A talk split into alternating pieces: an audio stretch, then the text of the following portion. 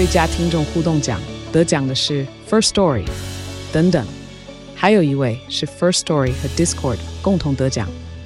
First Story 最新推出的 Discord 整合功能，是为听众管理新标杆，将拥有会员资格的听众自动加入 Discord 群组。这不仅减少创作者的负担，也为听众带来丰富的互动体验，获得全台 Podcaster 一致肯定。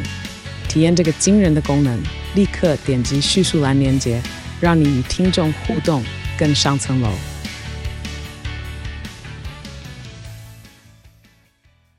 Hello，大家好，欢迎收听。你好，我是宅女小红。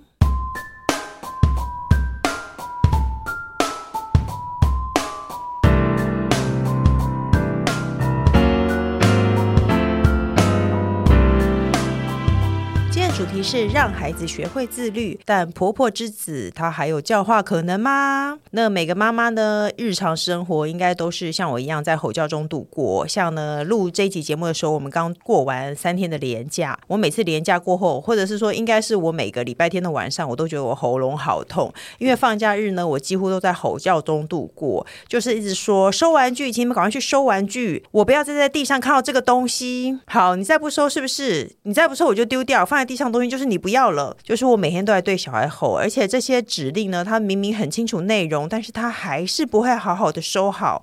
那我个人呢，还有另外一个隐忧，就是呢，我的先生来自一个慢吞吞的家庭，他做什么事情我都觉得很慢，我每次看到他做事，我都觉得非常的痛苦。然后呢，我也想待会跟老师讨论一下，慢吞吞是不是不自律？那呢，我个人的新年愿望呢，就是当一个优雅的主妇，不要再每天碎碎念了，但是要如何教小孩子学会自律这这件事情呢，我们今天就请到专家来聊聊喽。让我们欢迎今天的来宾，哇塞心理学 Podcast 创办人兼总编辑，也是心理学博士蔡宇哲老师。Hello，各位听众朋友，大家好，我是宇哲，很开心呢，今天可以来小红的节目，跟大家聊聊关于育儿这件事。其实啊，我当一个心理学者，然后也在教小孩，我自己是觉得在育儿路上有很多的挫败，以及有很多的学习。好，所以今天呢，很开心可以有机会来跟大家聊一下。哦，还有呢，接下来就是呢，来自慢吞吞 Family 的工程师。Hello，大家好。这一集应该不是冲着我来的啦，哈，应该是冲着小孩来的。有我，我上次在那个跟老师在那个亲子天下开过直播，然后那一次呢，我们就在后台引起那个激烈的辩论，因为我个人觉得慢吞吞就是等于没效率，你就是等于不自律。可是老师不这样认为，是不是？对，因为其实我们在自律谈的一项都是你对于这件事情完成的 deadline 的时间到底在哪里。那慢吞吞工程师可能他完成的 deadline 就是比较后面嘛。那小红你可能会觉得说，哎，立刻就要完成哦，所以这是个人的观点不太一样的关系。哎，你没有听过慢慢来比较快吗？没有这件事啊，那 那天我也跟老师讨论过，说我就是那种，比如说隔天要出国，我前一天中午前，我可能就会把行李什么都先打包好，所有事情都准备好的人，而且我觉得拖到最后一刻就是错的。老师，你不觉得吗？呃，这个其实又又跟刚刚那个同样的概念啊，就是你要把你的 deadline 设在哪里嘛？像你说收行李，你会在前一天，可是如果我在隔天的早上，我也可以收好。那基本上这件事情就算是完成了，所以我们之前在聊拖延的时候，我们一定都会有一个概念，就是比如说我要交稿给编辑嘛，那假设假设编辑定给我的 deadline 是礼拜三好了，那我可以在礼拜三交稿，那我就不算拖延。因为他给我的 deadline 就是礼拜三啊，你为什么要逼我在礼拜一交稿呢？因为时间就那样。我好想跟老师击个掌，隔空击掌。没有没有，可是你知道，小孩我们。因为这件事情牵扯到，比如说小孩写作业，你会很清楚的知道，他如果要拖到礼拜天的晚上，通常的结局就是七点开始叫他，就拖拖拉拉，要死不活。如果我们礼拜六的一早，我们就可以把这件事情做完，他也许写两三个小时作业，我都觉得无所谓。可是通常如果到礼拜天的晚上七点，他就给我拖拖拉拉，要死不活，然后写到十点，然后两行字写半天，不是常会有这种事吗？老师？哎，我想问一下，你们通常写作业的时间是什么时候啊？我一定会让他一放假的第一个早上先写完。如果假期比较长，我可能有时候有一个小小的，我可以容忍他到第二个早上写完。可是对我来说，绝对是早上，没有晚上这个选项。其实我觉得这个会牵涉到每一个父母对孩子所设定起来他的作息。比方说，我女儿，我大女儿现在小二，所以每一次放假，她也一定都会有作业。但是我们容许她作业可以在在最后一天的下午就给我们看，因为他他也跟你们一样，就是小孩子会去上安亲班嘛。那所以他安亲班其实大部分都完成，只是最后剩下一点我们必须要 check。所以我们把那个最后 check 的时间是放在结束前，就是假期结束前的下午。而我们发现那一段时间，他通常可以完成他该做的事。诶，所以其实回到小红，你刚刚讲的，如果你的孩子在比如说最后一天的晚上，他在那个时限是可以完成的，那我觉得这 OK。但如果就你的说法来讲，他都会一直拖拖拉拉，所以如果是我，我其实会把这件事情往前，诶，就像我就往前到，比如下午或像你做的这样子，在第一天的上午，我就会知道我一定得盯着他，他才会好好的做完。可是这也其实是因为他不自律，对不对？但是你说写作业这件事情呢、基本上我觉得写作业拖拖拉拉是正常发挥。到底哪一个孩子很爱写作业的？你告诉我。我小时候还蛮喜欢，我也我小时候就是喜欢先做完这所有事情的人呢。所以这是不是天生的？老师，我也想问你一件事情：这种性格其实是天生的？你真的觉得教得来吗？我觉得很难呢。嗯，我觉得就是一种，就是你让他真的习惯了你的风格，他也会照这样去做啊，应该吧？老师觉得呢？我自己是不觉得他是天生的，我个人会更倾向于说，在从小的家庭的教养上，你如果父母亲对待孩子都一直是这个样子，那孩子看父母亲也一直都是这样子，先完成该做的事，再去做想要的事的话，那孩子其实也会。形成这样子的一个倾向，对，所以我自己是比较认为他是父母亲教养风格的关系。哎、欸，我那我们家庭的矛盾就是他的父母亲一个是那样，一个是这样，在天平的两端，老师我们该怎么办？上你的课吗？没有，天平的两端，孩子通常会跟着天平比较后面那一端，就比较不积极的那一端。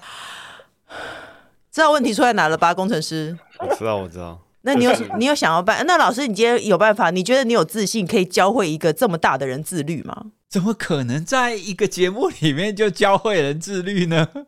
我觉得，因为我觉得大人更难教，大人比小孩更难教。那我们就我们就放弃大人嘛？我们就我们就放弃他。先请问蔡老师，小孩大概多大？你觉得学习自律是是最好的？其实我们要先理解自律的概念是什么。其实我心理学在讲自律，我们会把它简化成说，你有一件应该要完成的事情，而这件事情呢，未来来讲，未来它会是好的，它是一个正面的结果。可是呢，你要完成这件事情，你当下、你现在，你会承受一点痛苦或是不愉快。比方说写作业嘛，写作业是应该要做的事啊。那你写作业也是为了你的学习啊。那学习长远来讲，对你来讲是好的嘛？哦，所以写作业长远来讲是好的。可是当下你写作业这件事是痛苦的。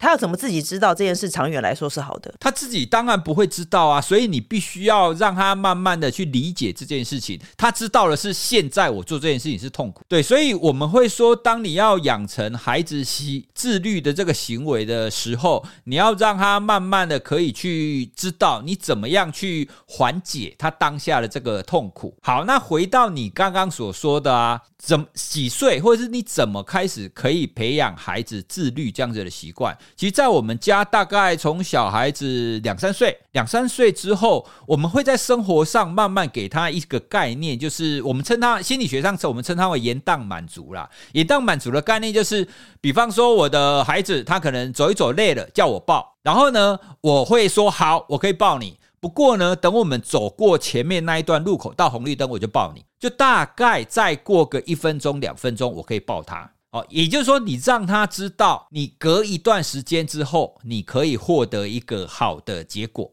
哦，这是不是就跟我们刚刚讲的自律那个概念，它的原型很像？就是这个好的结果不会在当下，而是在未来的一段时间。然后孩子很小的时候，他其实忍忍不了多久。像最有名的那个棉花糖实验啊，棉花糖实验，他找三四岁的小孩，然后呢，在他们面桌子面前摆一颗棉花糖，然后就跟他说啊，我等一下离开大概十到十五分钟，如果我回来你没有把这颗棉花糖吃掉的话，我可以再给你一颗。所以理想上。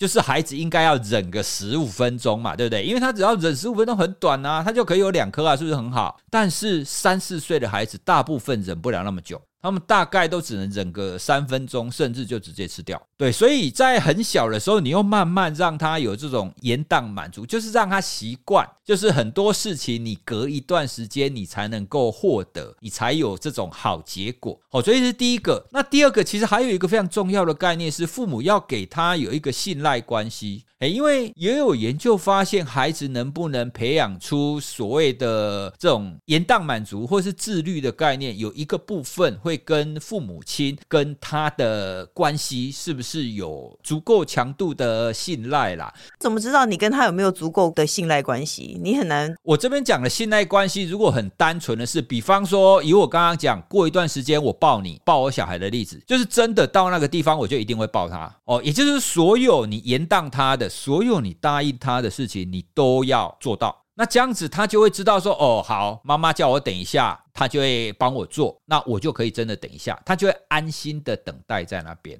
哦，这就是我们刚刚讲的信赖关系。诶，所以这个其实是非常小，你就可以开始去帮孩子建立的。而这样子让孩子习惯延宕满足。”那久了以后呢，他就比较可以容忍我们刚刚讲的。现在我可以先做一些没有那么开心的事，诶，因为真正开心的事可能要一段时间才会出现嘛。哦，因为那个这个这个心理历程是类似的。诶，所以你你要说什么时候开始教呢？其实从小就可以慢慢有他们这个习惯。那长大以后，我觉得比较重要的就是让他知道什么是他该做的，什么是他想做的。我觉得我自己比较糟糕，就是因为我已经算我算是一个比较铁的纪律的人。然后我觉得写完功课就可以看电视，因为我们很比如说哦，你二十分钟内写完功课，我们就可以看电视，这样这对对小孩来说是很大的吸引力。可是我就会觉得写功课是你本来就该做的事啊，你怎么可以？因为你写完功课，我就让你看电视呢？老师，我这个心态是不是永远都教不好孩子？我觉得你真的是铁血妈妈哎！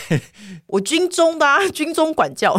因为这就像我们刚刚前面讲的概念，其实写功课对孩子来讲，特别是一二年级，就国小低年级的孩子，他还不太会认为这是我的责任。他们大部分会觉得这是老师叫我做，或是这妈妈叫我做的。对，所以你要让他很清楚的知道这是我的责任，可能要更后面的事情。哦，所以其实低年级他比较难嘛，说真的，是不是？低年级你很难要他达成这件事情，可是稍微中年级以后，他会比较有那个比较长脑，他会比较知道是他该做的事。但我觉得你你随着成长啊，你要真的要让他知道学习是自己的事情，又会牵涉到。到另外一个概念呢，就是那个概念，我们称它为独立性。就是你到底在他学习路上，你有给他多少的自主性？你是不是容许他什么东西要学，或什么东西不学？甚至补习的时候，你是不是容许他补他想补的，而不补他想不补的？哦，所以很多的因素都会影响。呃，我有个刚刚有一个突发奇想，就是如果我们把它倒过来做呢？什么事？比方说，呃，那个老师说延宕满足嘛，那如果是比方说延。当惩罚呢？他会不会就很急着想要把这个苦先受完？这样半小时没做好就那个吗？就是对啊，就是 你怕说出揍小孩这一类的话，是不是？可以吗？老师，你觉得这样可以吗？就生物性来讲，它当然是一种方法，但是就人类人权来讲，它相对上没有那么合适啦。那当然，从整个从学习心理学的历程来说，如果我们希望孩子以后就长期来讲，他可以养成一个自动自发的学习，那么你要用正向的鼓励，你才有办法鼓励好行为的出现。哦，刚刚工程师讲的就是，你如果用惩罚的方式的话，其实惩罚的方式它是能避免坏行为发生。对，这个概念是不太一样的。避免坏行为的发生，会比较像是狗如果跑到沙发上尿尿，你可以用惩罚的方式，你可以大骂它啊之类的。那这样子，狗就会知道说，诶，我不可以在沙发上尿尿。对，但是如果你希望狗跑到厕所尿尿的话，那你就必须要等狗在厕所尿尿的时候，你就给它奖励。哦，我懂了，好的行为要用鼓励的，然后那个禁止坏的行为就要用惩罚的。对对对对对，没有错。所以读书你如果用惩罚的，当下可能会有效果啦，可是长期来讲，它是不会养成效果的。他会觉得说，我之所以会读书，我就是怕你打嘛。那你不打了，我就不想读啊。哦，我懂了。所以大家要知道，父母要知道这些这个规矩哦。然后呢，那我们要如何正面的面对小孩子在写功课的时候一直各种崩溃呢？我听过的小孩子会在地上打滚，为了不想写功课。哎，我常常觉得说这样子的状况，它可能是一个长远的议题。什么叫长远的议题呢？比方说，呃，父母亲在面对孩子这种耍赖，或者是在在跟孩子建立所谓的先做该做的事，后做想做的事情的时候，他们是不是在生活当中都可以有这样子的规则存在哦？比方说，在我们家，那如果你想要看影片，哦，因为他们最喜欢的就是看影片，你就必须要把所有的家里的你们刚刚玩过的书啊，什么东西，通通收完。你收完，你才能看影片哦，因为你必须要先做完你该做的事情哦。收拾善后就是他们该做的事情。那另另外一个，我们会说，你的你你想要培养孩子。有一些好习惯的话，那你生活当中你是不是会放进一些让他感受到自然后果的事情？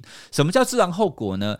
我举个例子，比方说我大女儿小学二年级嘛，他们的学校营养早餐就是哦，营养午餐呐、啊，他们必须要把餐盒带回来自己洗。我不晓得其他县市是不是也是这样，可是他回来很容易忘记拿出来洗，哎，那要提醒好多次，所以后来有一次，有一次轮到我洗碗的时候，我就跟他说：“如果你在我洗碗之前你没有拿来的话，那一次你就自己洗。”所以之后就发生过一次，他没有拿来，他自己洗。以后每一次他都记得，他必须要在我们洗碗之前把餐碗拿过来。对，所以其实生活当中，我们在建立他习惯的时候，我们有的时候不见得会让他一直提醒，我们有的时候会让他犯错，让他尝到那个苦果，那让他理解到那个苦果之后，他才会慢慢的知道很多事情，你必须要。固定的时间发生，有些行为你要固定时间发生。你如果不发生呢，以后你会有坏结果，你就要自己洗碗，或者是你会没有办法看影片。我有试过这一招，就是呢，我看到我大儿子东西都没有收好，我就想说，我不要告诉他，我让他一两天，在他明天没有带到这个东西，他尝试过那个痛苦以后，他以后就会记得了。后来我发现他还是没有放在心上，哎，是不是？而男人跟女人是不一样的。我觉得这一 一个可能性确实是会有个别差异啦。那另外一个会牵涉到他带的那个东西对他来讲的重要性到底有多高？如果他觉得说啊，我没有带课本也没关系呀，那我我没有没有带课本，是我妈妈没提醒我啊。如果他连结的这个概念是这个样子的话，那他自然会觉得没关系。但是如果你让他慢慢长出我们刚刚前面有提到的所谓的独立性或所谓的自主性，他慢慢会知道说，哦，今天我如果上学迟到，那可能是我的关系。那这样子我不希望给老师坏的观感，所以我。都会准时上学，哦，像我大女儿，她现在如果晚一点起来，她也会很快速的，然后赶快换衣服，赶快叫我带她去上学，因为她不想留下那种迟到的那种坏印象，哦，因为她觉得，哎，迟到那个老师对她观感不好，同学对她观感不好。你的女儿就是咪咪咪，就是我小时候的我。可是我觉得这是个性，老实说，我觉得这件事情是个性。哎，那老师之前我有一个朋友，我想问问看你的感想，因为呢，她在暑假的时候呢，她就跟她老公吵架，因为呢，她。帮他的小孩排定了暑假的作业作息时间，因为暑假太长了，如果你作息时间不排好，真的很容易所有作业都积到最后一个礼拜。可是老公就说，孩子是一个独立的个体，他应该自己安排自己的时间。可是朋友觉得呢，七岁的小孩他怎么懂得安排？老师，你觉得要是你，觉得七岁小孩你应该帮他安排得好好的，还是让他体会到自己安牌的感觉？诶，我顺便可以分享我们家的情况。其实我们家的情况比较像中间这一派。什么叫中间这一派呢？我们会让孩子知道说，你会需要有一个计划，哦，就是大概你什么时候要做什么事情。但是我们会跟他一起讨论，我们会跟他讨论说，好，那反正你每天或者是一个礼拜当中，你要有几个小时，你是写功课或是阅读，那你要放在什么时候？就是这这也是回到我们前面讲的自主性，他有没有可以自主自己选择自己什么时候读书，自己什么时候游戏的这个这个空间哦，所以我我们家的这种暑假的计划都是跟他一起讨论，然后讨论完就让他试着去执行，但是他一定不会按照他讲的东西来执行。但是我觉得这个也是非常重要的一环，你会需要让他知道哦，你不是说你要写功课吗？那你现在没有写，那怎么办？功课要变成什么时候写？他就必须要找到另外一个时间来写。所以就是透过这样子，就是跟他一起讨论，然后你去监督。哦，所谓的监督不是说时间到了一定要叫他做。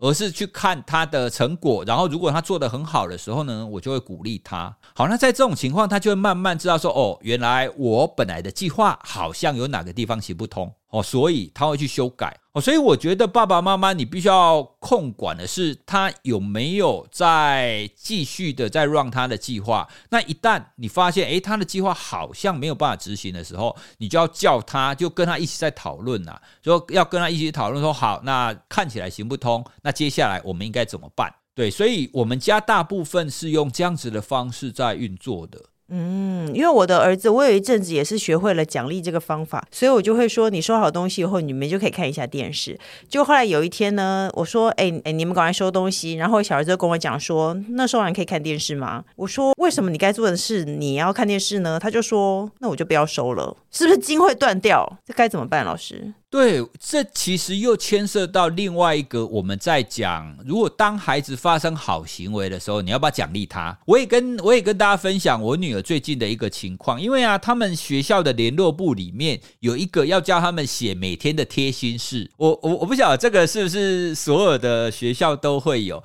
然后呢，他为了要完成贴心事，他会去计算。那比方说，哦，好，今天我有帮妹妹。然后做什么事情？然后接下来，如果我要叫让他再帮帮忙做另外一件事，他就会说：“哎，我今天的贴心事已经满了，所以所以我不需要做了。”所以其实我也有一点反对，就是太过于用这种外在，或者是这种你规定他一定要做几件好事的这种方式。我会更倾向于是有一些东西是你本来就应该要完成的。好，比方说我们刚刚讲的，你要先做完该做的事情，再做想做的事情。哦，这个是。本来就应该要形成的，然后这个我们就不太会用这种物质的奖励哦，我们会用实质的鼓励，就是你可以称赞他说，对嘛，你可以完成啊，哇，你今天收的这么快，好，那我今天如果他今天收了不太甘愿的话，我们就会去跟他一起收，或者是有的时候爸爸心情好。就会跟他用游戏式的方法一起收，就好，我们来比赛，看谁收的比较快。然后小孩子就很喜欢跟爸爸比赛，然后他们就会收的特别快。对，所以原则上就是还是放在那一些他应该要完成的事情，我们会倾向于让他变成做完该做的事啦。嘿，那你你刚刚讲的讲的那种情况，如果太常用，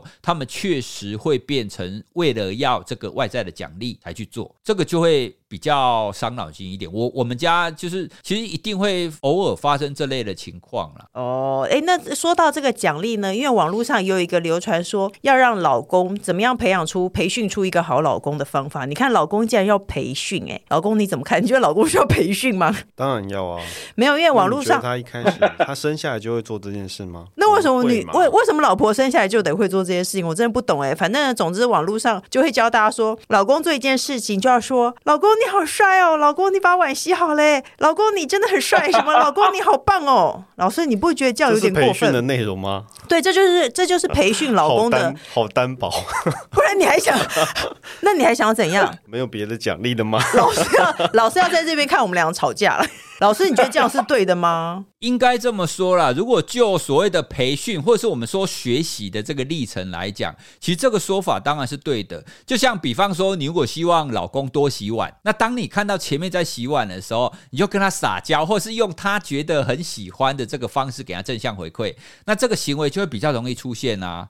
好，所以我们前面讲的，你希望他多发生的这个行为，你就奖励他。这个是所有的生物体，所有哦，就包含蜥蜴，所有的生物体都共通成立起来的一个学习历程哦。所以这当然是最简单的一个方式。那当然，我觉得除了培训老公，或是我们说培训队友啦，好，那除了这种方式以外，其实还还可以有一个更更更 top down 的方法。top down 指的就是。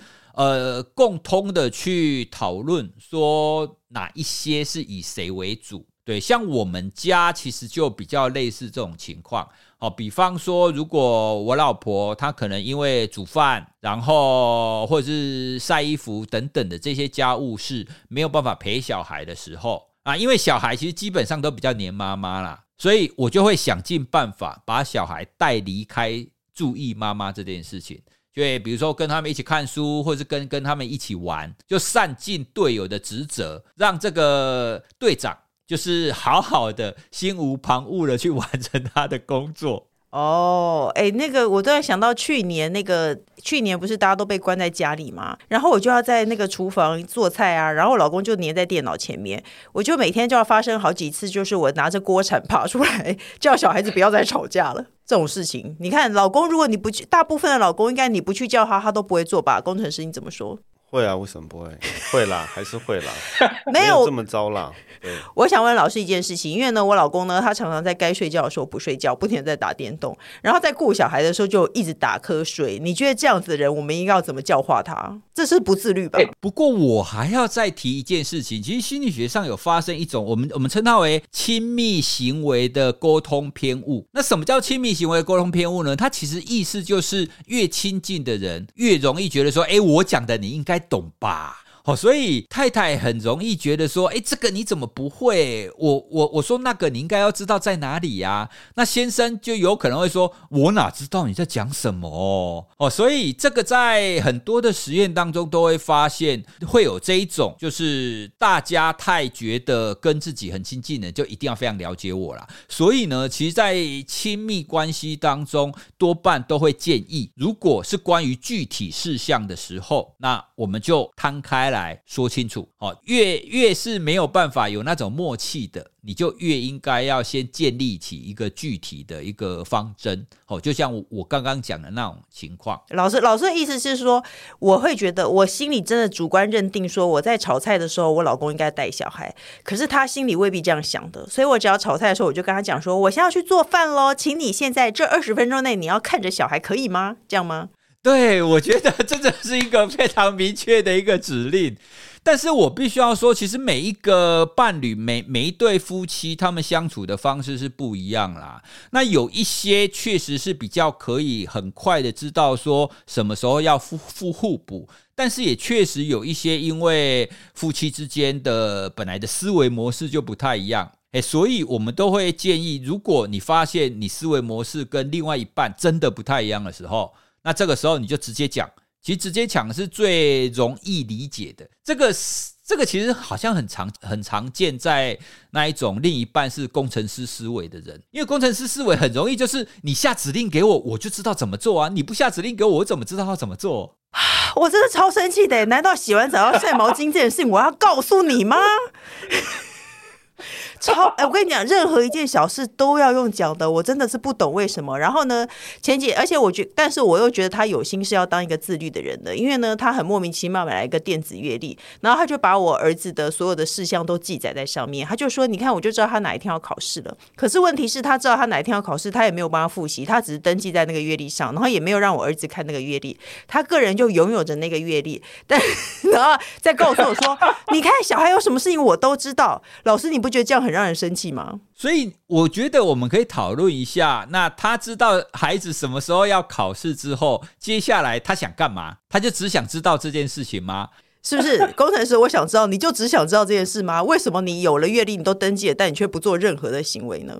我没有不做啊，就是我觉得，呃，其实因为是我每天在看他功课的，然后他其实最近的表现非常的稳定啊，就是所以我觉得，而且其实有一些东西也都之前都考过，我觉得其实很难，就是一直在重复考一些重复的东西，也觉得挺无趣的。我我的意思说，我主观认定他 OK，他应该不需要复习。老师，那你觉得我们俩应该要怎么沟通呢？看起来我们沟通有障碍，我们把这个当成一个心理咨商。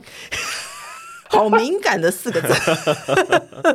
所以我朋我朋友说，他应该换成电极阅历，不要用电子阅历了。他没有做好就电击，老公做不好就用惩罚的方式，会不会比较快？他都这么大嘞，老师成人应该要怎么教化？其实我觉得成人越越是成熟的人，其实我们更应该要用沟通你们彼此之间的界限哦。就就像你你们两个，就是刚刚的例子看起来，你们两个对于我孩子完成作业或是孩子复习这这件事情，你们要求的程度是不一样的嘛？对啊，所以其所以其实问题很大一个部分可能是出在于你们两个没有出现共通的一个标准，所以就就像我们前面讲的，孩子会跟随比较后面的那个标准，比较不严格的标准，所以才会出现小红。你觉得说，哎，我的孩子怎么都无法教化？但是其实孩子并没有无法教化，他是跟着爸爸的标准而已啊。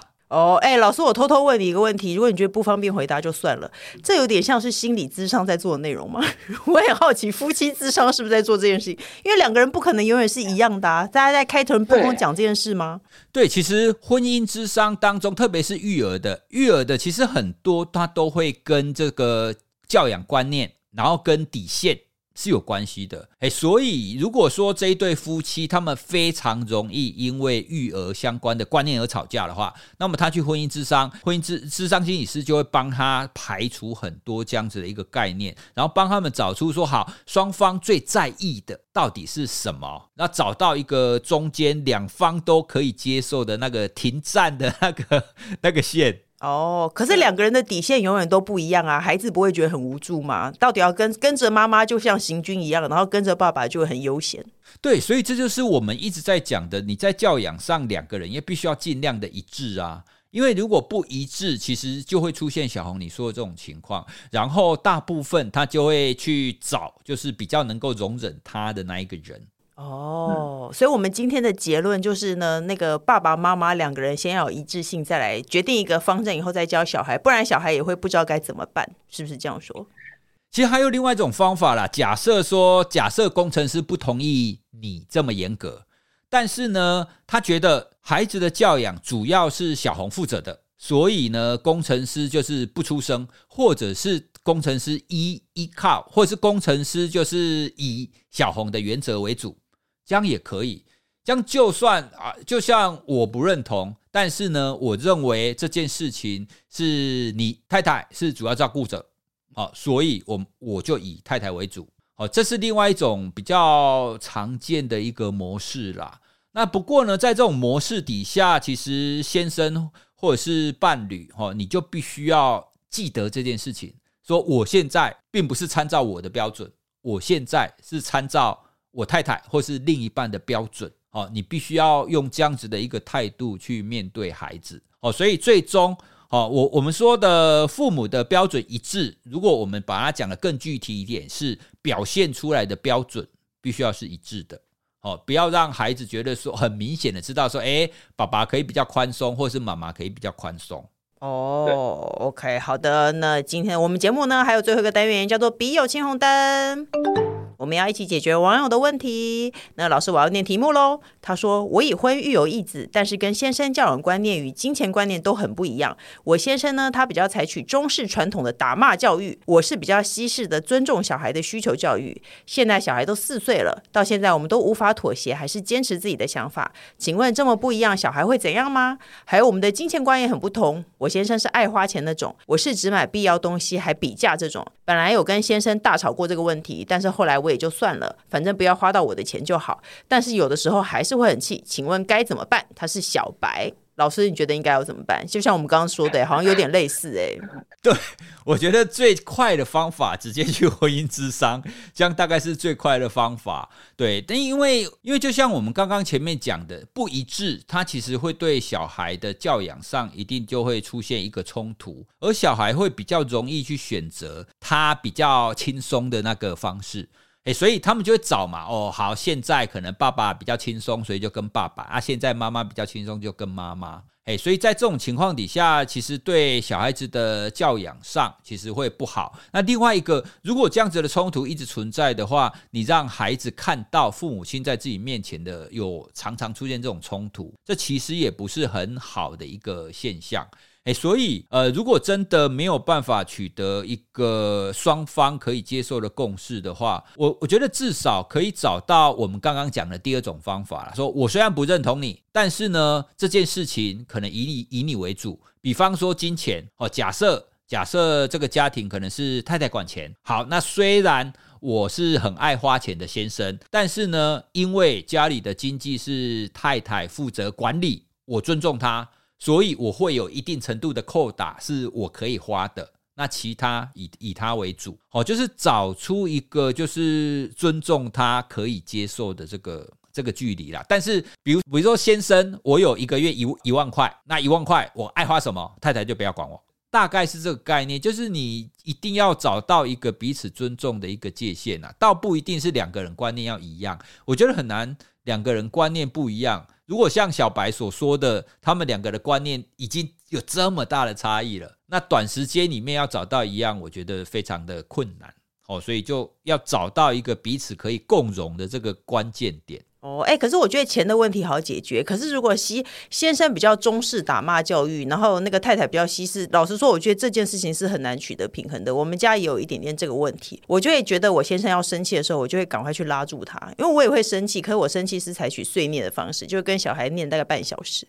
然后我先生就是有时候会忍不住想要打小孩，然后我就会一直一直拉住他。然后我再怎么样跟他沟通，我觉得在气头上其实是你是很难拉住他的。而且我小孩也是真的很欠揍。我觉得如果先生可能在非常愤怒的情况底下啊，拉住先生，或者是把小孩带开，我觉得不是不行。但是重点是你带开之后，你依然要让孩子知很明确的知道你现在这件事情是错的，因为这样子你跟孩子才是你跟先生才是一致的哦，就是同样都是让他知道你现在做的这件事情非常的糟糕，而不是像有一些有一些老一辈的说啊，孩子还小啊，你干嘛那么凶？你不要打他啊，没关系，来阿嬷这里，来阿阿阿公这里，这一种这一种就是不一致。哦，所以不管你是是不是那种非常传统会打骂的，或者是就是完全尊重小孩的，关键仍然是在于父母亲对于孩子的行为，好行为。